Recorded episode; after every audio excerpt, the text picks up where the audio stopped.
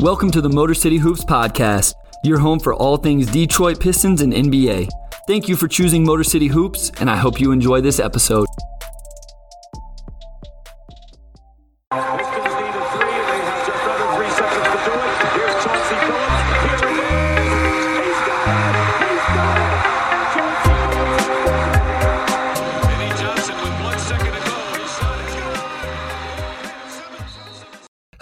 Welcome to episode 68 of the Motor City Hoops Podcast, an instant recap and reaction episode from Tuesday night's game versus the Heat.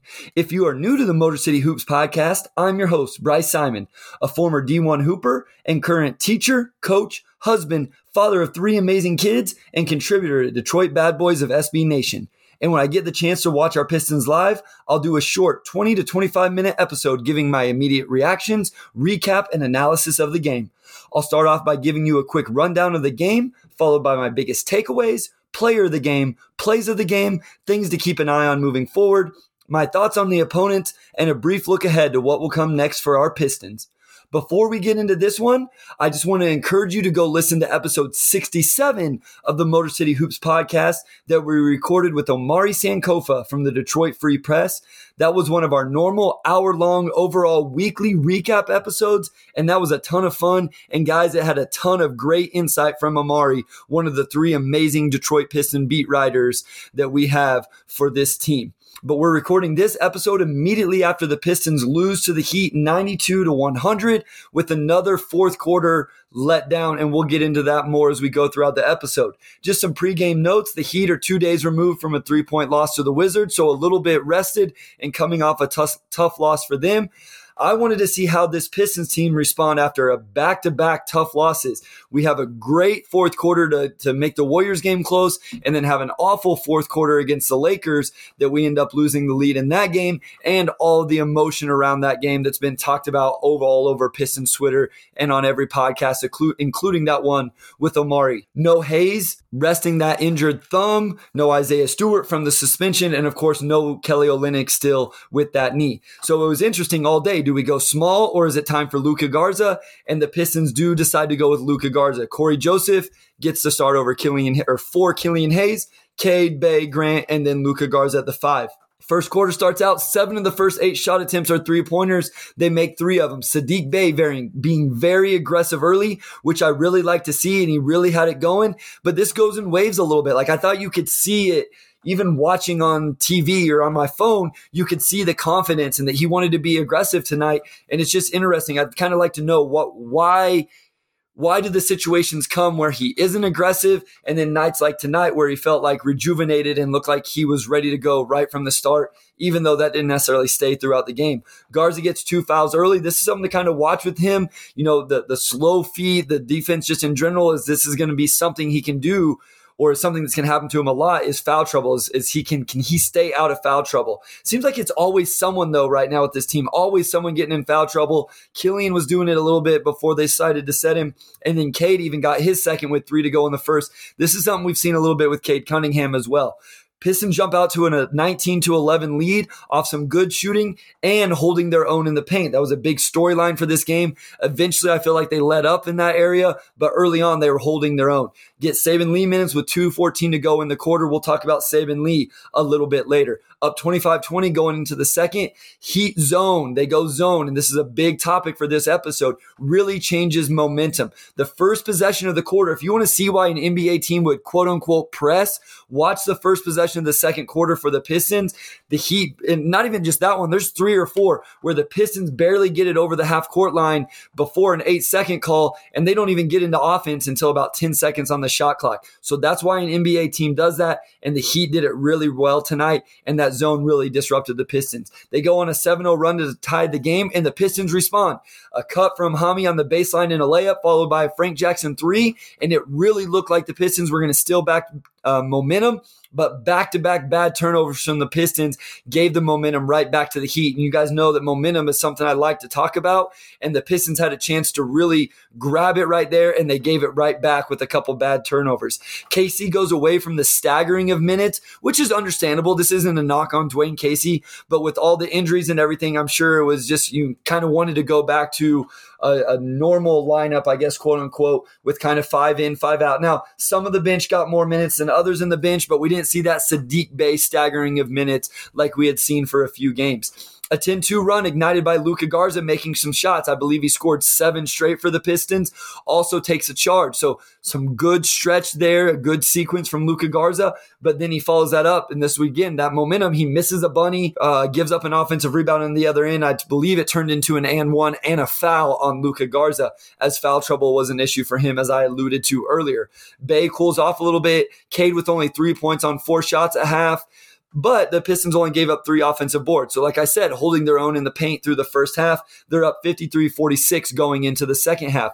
Slow start to the third quarter, lots of isolations, not getting into a flow. We're going to talk about that later. Garza picks up his fourth foul early in the quarter, and Cade does the same not long after. The Heat are unable to score while the Pistons continue to struggle offensively, though. It's eight to eight. The third quarter score is eight to eight halfway through the quarter, as neither team is able to get in any sort of flow or really get anything going. So we're going to talk about these slow starts to the third quarter and maybe some things the Pistons can do to fix that. Frank finally is that guy comes in, hits a couple shots, opens the flow for the team a little bit. They go on a 9 2 run, and the Pistons take a nine point lead going into the fourth quarter, 76 67. And that was about all the good for the Pistons tonight. The Heat go back to the zone to start the quarter, and it really disrupted the Pistons' offense. Never really saw them able to get any sort of action or continuity or anything, any rhythm that really started to disrupt that zone. I think the Heat stayed in it till about four minutes to go in the fourth. That's a long time for an NBA team to be in a zone, but they went on a big run during that time. Cade was noticeably a little off tonight, and we're going to talk about that as well. Herro bangs back to back triples to cut the lead to three, and then they just continued the momentum. He was really, really good for the Miami Heat tonight, scored 31 points. He was huge. They took a one point lead with eight minutes to go in the quarter, continue to extend the lead as they stay in the zone and they were outscoring the Pistons 18 to 3 at that point in the fourth. The Pistons go to a lineup that I, I was encouraged by. I like this move from Dwane Casey. He brought Frank Jackson back in, and they go to a lineup with Jerami Grant at the five with six minutes to go, down five. I liked the decision. It didn't end up paying off, but I liked what Dwane Casey went to right there. I liked that lineup with Grant at the five. There was some talk about whether or not he would start the game at the five. Obviously, that didn't happen, but they saved those minutes for the end of the game. Again, it didn't pay off, but I like the thought th- thought process behind that. I kind of did wonder about maybe inserting Hami back into the lineup just because he's been bringing so much energy and juice, but that wasn't something they went to. They tried to make a little run really, really late in the game. It fell short, and again, end up losing the game by eight, 92 to 100 my biggest takeaways. I do think it's interesting they continue to put another quote unquote point guard with Cade in the starting lineups. So we haven't seen him be like the only point guard on the floor. Obviously, he's been starting with Killian Hayes, who does a lot of ball handling. And then when Killian doesn't start or isn't able to play, it's been Cory Joseph. So I do find that interesting that they've never, I don't believe, somebody may correct me if I'm wrong, but when the opportunity has presented himself, they haven't gone with like a Frank Jackson playing opposite Cade at those guard spots or even a Hami or Josh Jackson or something like that. Um, I just think it's noteworthy. I just think it's interesting that they've continued to put another ball handler, quote unquote, ball handler in the starting lineup with Cade in those situations. Let's stay on Cade Cunningham. I've alluded to this. I didn't think it was very good. I tweeted out that I thought it was probably the worst game of his young career with the Pistons. Nothing to worry about. Like I said in the tweet, I'm not saying this is the end of the world. I'm not saying he's a bust. Nothing like that whatsoever, guys. I'm not saying it's like some huge storyline that needs to lead ESPN tomorrow. All I'm saying was I thought it was a really rough night for him. Six points, three rebounds, six assists, four turnovers. But the 10 shot attempts, to me, that was my biggest takeaway.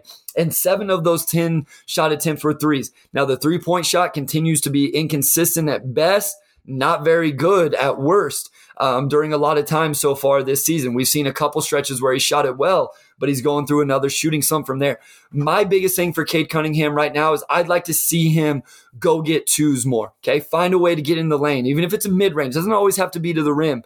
Okay. Against the zone, I would have liked to see him get into the high post, catch, and run the offense from there the turnovers probably highlighted more when he's not doing all the other stuff. So I don't know that it's fair to like bash him for those because we've seen him with some bad turnovers this year, and I probably lo- overlooked him because all the other stuff was so good.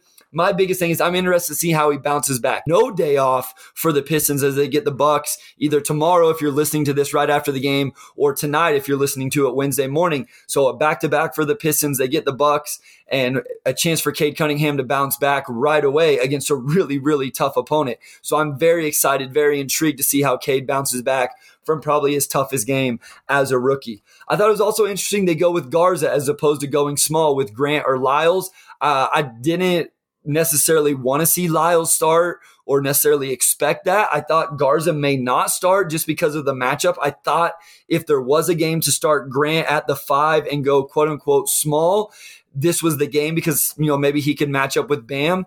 Again, you know, at times I've talked to you guys about the fact that I'm just interested to know. I would love to know if Dwane Casey and staff just doesn't see Jerami Grant as a five, if there's rebounding concerns, or if it's Jerami Grant who doesn't want to play the five. Like we know that guys in the NBA, guys at every level, don't get me wrong, there's there's kids on my high school team that don't want to play the five or whatever because of the stigma around it.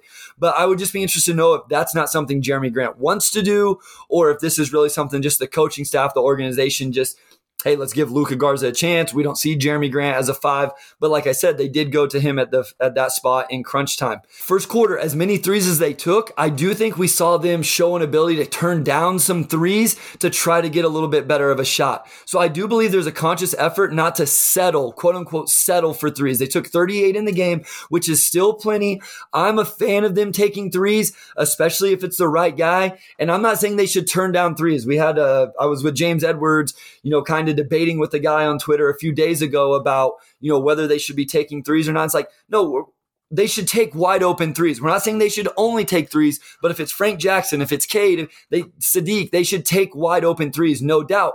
But I did like to see there was one possession I'm gonna highlight a little bit later where Cory Joseph turns down what I wouldn't want to say would have been a rush three or a hurried three, but he turns it down and he ends up getting the ball back for a layup. So I did think that they showed a little bit of that tonight, a little bit of restraint, saying like, hey, let's not just take the very first one available. Like maybe we can work the ball and get a little bit better of a shot. The third quarter is an issue. And I do want to say real quick the last two games, it's been the fourth quarter. The Pistons have been outscored by 37 points in the last two fourth quarters against the Lakers.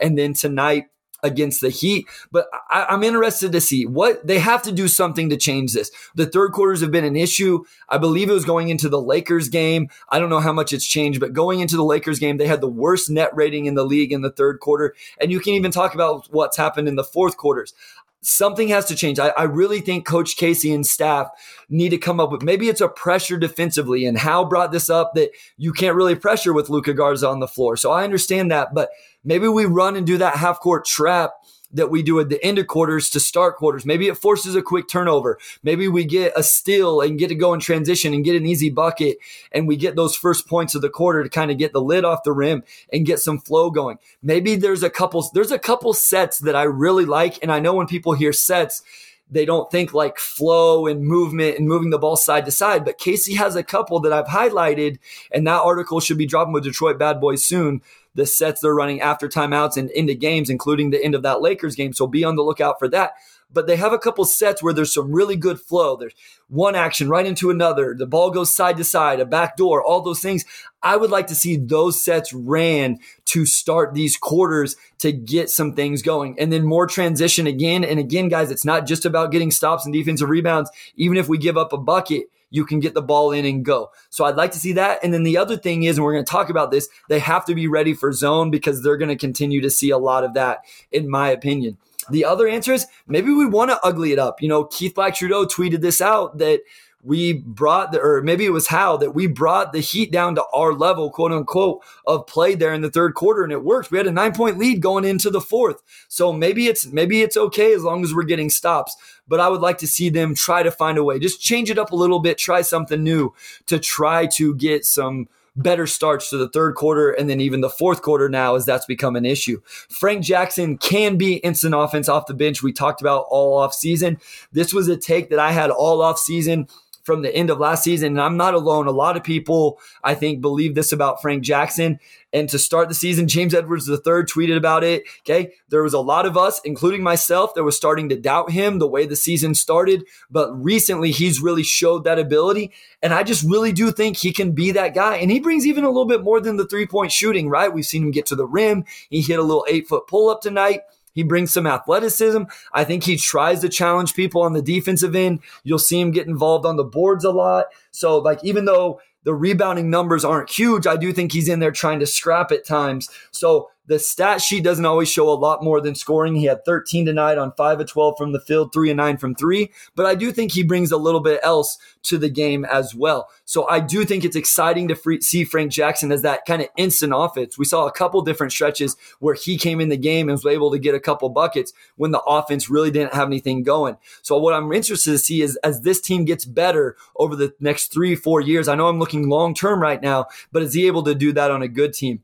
And then I really like the second unit wings of him and Hami. I really like that. As you guys know, if you've listened to the podcast going back a few months, those are two of my favorite players. Neither of them looked necessarily great to start the season. Hami wasn't even getting minutes, but recently those two guys have played really well and i really like those two guys i still wouldn't mind seeing all three of them play with josh jackson and go small in the second unit but i don't know that that's something we're going to see Player of the game tonight for me was Hamidou Diallo. And I know it probably wasn't just from tonight. This was probably a two game award for me going back to the Lakers game. We didn't do an instant recap after the Lakers game, but he had 17 points and six rebounds in that game. I thought he looked really well. This guy is taking advantage of the opportunity that's been given to him. He's making hustle plays. And tonight he followed that up with 10 points and some more hustle plays. Just two rebounds and one assist, only one turnover so far. He's been able to take care of the ball in his minutes. And I just really like seeing a guy take advantage of an opportunity that's been given to him. Just two plays of the game tonight. I'll be completely honest with you guys. I had two from the first quarter, and then I kind of stopped taking notes on this segment, anticipating that we'd have some down the stretch in the fourth quarter of a close game. And obviously, that didn't come to fruition. So I have two from the first quarter. One was a Cory Joseph and one that barely hit the net. I tweeted this out, guys. Like, I don't know that I've ever seen a shot move the net less than that shot from Cory Joseph. That was incredible. I've watched a lot of basketball. I feel like I've seen a ton, you know, as 35 years old, but or I 34 or 35? Man, you know you're getting old when you can't even remember your own age. Okay. But 34, 35 in January. So, but cory Joseph, that shot was it, was amazing. Like, you know, he just threw it up over his head. It was an and one, barely hit the net. We're watching on my phone. I thought it was an air ball. I had a double take or listen to Blaha say that it was an and one and went in. And then 442 in the first. lyle saves a Bey miss. Kojo, what I was talking about earlier, he turns down a shot, eventually gets to Cade. He drives it. Kojo cuts and gets a bucket. I really like those types of possessions where you see guys make unselfish plays, the hustle play from Lyles, and then you just see the game of basketball rewarded with giving them a bucket. Some things to keep an eye on teams getting a scouting report on the Pistons. We're enough games into the season now. I talked about Jerami in transition and teams recognizing his moves and what he's going to go to. Same thing with Saddiq Bey now. Like our team's starting to figure that out. I think teams know that Isaiah Stewart likes to shot fake and go up and under. Um, this is going to happen with Cade Cunningham. They're going to figure out what he likes to do. I talked about the baseline out of bounds set. I continue to tweet about the dribble handoff actions that I want to see this team go backdoor to keep teams honest in that situation. So my point for all of this is I want to see how the team and these players individually are able to respond to that and are they able to continue to grow their game is like I say, Jerami knows, okay, they know they're going to, I know they're going to play me to Euro step. Now I have to go to the next thing. Isaiah Stewart knows they're going to play him to go up and under. So now he just got to shoot the jump hook you know, maybe there's a counter to the baseline out of bounds that they've been running to Jerami Grant. So that's something to keep an eye on as we're getting closer and closer to 20 games played on the season. As teams get a scouting report, how do the Pistons now make the second adjustment? What's plan B in all those situations? Teams going zone to slow down the Pistons offensive flow. I anticipate we'll see it more and more, especially after tonight. We've seen it in small sample sizes frustrate the Pistons. And then tonight, I, I, don't know that the Heat win this game if they don't go zone. Between the zone and Tyler Herro, that's what win, won the game for Miami tonight. And I just think the Pistons have to be ready for it. I know there's a lot to prepare for as an NBA team. You get to this part of the season and you don't get as much practice time. I don't know if it's going to sets. I think you could move personnel around a little bit. Again, I talked about it. I would like to see Cade Cunningham get to the middle of the zone and then attack it from there. But we're not just going to be able to shoot teams out of it. We have some guys that can cut well, finish at the rim like Hami, get Josh moving to the rim. So that's one area I'd like to see this team get better at, something to keep an eye on as I think teams are going to continue to do it more. Saben Lee, I've been very vocal on this podcast asking for more minutes from him. I'm not sure he necessarily impressed in the time that we have seen. I don't think it's time to be like, oh, just go play in the G League for good for the rest of the season. I'd like to see him continue to get some minutes, but I do think it's something to keep an eye on. We always said Sekou wasn't ready. He needs a whole season in the G League to develop maybe, just maybe, that's where Saben Lee is at right now. Maybe he needs to go dominate the G League for a whole season, and that's what would best benefit his game. I'm not saying that like we should completely cut him off from playing any minutes with the Pistons. I would still like to see him get a couple more games. I'm sure it's not easy bouncing back and forth, but it's possible and there's nothing wrong with that. Okay, he's just in his second year in the league, a whole year dominating the G League could be really good for him. And then very again long term, I talked some long term earlier in the episode. Luka Garza, what's the answer defensively? I don't know what it is. I'd be I'd love to hear from you guys if you listen to this from the Detroit Bad Boys website in the comments. Hit me up Twitter send me a DM. Like I say, people have added me on Facebook as a Facebook friend and just Facebook message me. I don't care what it is. Okay hit me up and I'd love to know what what do you think the answer is defensively um, for Luka Garza? Is it going to be there? Again, I'm talking long term. I realize it's not going to be a short term fix, but I'm intrigued by Luka Garza, but I think that's a big question that needs to be answered for him. Some quick thoughts on the other team. This was a team I criticized all summer because I didn't think they had really turned into a title contender with what they did in the offseason. You know, so far they're off to a good start to this young season. So Tyler Herro was really, really impressive tonight. I thought he was big time. You know, they're setting second in the East right now. So I could be wrong. Like maybe this is a team that's really going to compete. Again, I don't know that I just love the roster, but they have a lot of really solid players. You know, they Jimmy Butler wasn't great tonight, but he averages 25. I didn't think Adebayo like just, you know, showed out tonight, but maybe that's what we get. Maybe maybe the Pistons aren't always going to get another team's best effort. And that's kind of what happened tonight. But Tyler Herro was really, really impressive. He had a big time night. And again, I don't think they win this game if he doesn't do what he did especially in the fourth quarter. So this is a team that I'm really interested to watch and follow moving throughout the season, just because, like I said, I wasn't super high on their offseason and bringing in Kyle Lowry, but I would like to watch some more of their games. This was the first time for me to get to watch them this season to see if I really feel like they're an NBA or Eastern Conference championship type team a look ahead now, back to back. So again, if you're listening to this immediately after the game, after it's dropped, Okay, tomorrow night we get the Bucks. If you're listening to it Wednesday morning, it'll be tonight. Bucks currently stand at 10 and 8, second nine of a back-to-back for the Pistons, and we're shorthanded. So it'll be interesting to see how a young team is able to respond with this back-to-back. The Bucks have four straight wins coming off a 31-point blowout of the Magic. They beat the Pistons by 28 on November 2nd. In that game, Jerami Grant was our leading scorer with 21, Lyles with 14. Cade Cunningham only had six points, so it wasn't a great night for him in his first time against the Bucks. The Pistons shot 32% from the field and 17% from the three-point line. So it will be interesting again to see how Cade bounces back after a tough performance tonight against a team he struggled with the first time and a team that's going to get to see him for the second time. The Bucks are second in the league in three-pointers made, so that'll be an area to watch for the three-point competition or the three-point points between the two teams. As always, I want to thank my guy, Wes Davenport, the producer of the Motor City Hoops podcast, and is the person that takes care of so many things behind the scenes to make the cup, make the podcast better and easier for me. I also want to thank you, the listener, for taking time out of your day to listen to the podcast. You have no idea how much it means to us, the amount of support we are getting right now. If you are enjoying the podcast, make sure you reach out, let us know. We love that stuff. And tell a friend about it so we can continue to grow. We're always looking way, for ways to grow and expand and get better and reach even more ears of the Pistons world. Motor City Hoops will be back on Wednesday night with an instant recap and reaction episode after the Bucks game, and then we'll take a few days off for Thanksgiving before dropping our normal weekly episode on Tuesday with Detroit Bad Boy editor Sean Corp. Thank you for listening. Go Pistons, and we'll talk to you soon. Thank you for listening to this episode of the Motor City Hoops podcast. Please give us a rating, drop a review, and subscribe. For more content, including video breakdowns, make sure you follow us at Motor City Hoops on Twitter. I hope you join us next episode. Until then, be safe and be well.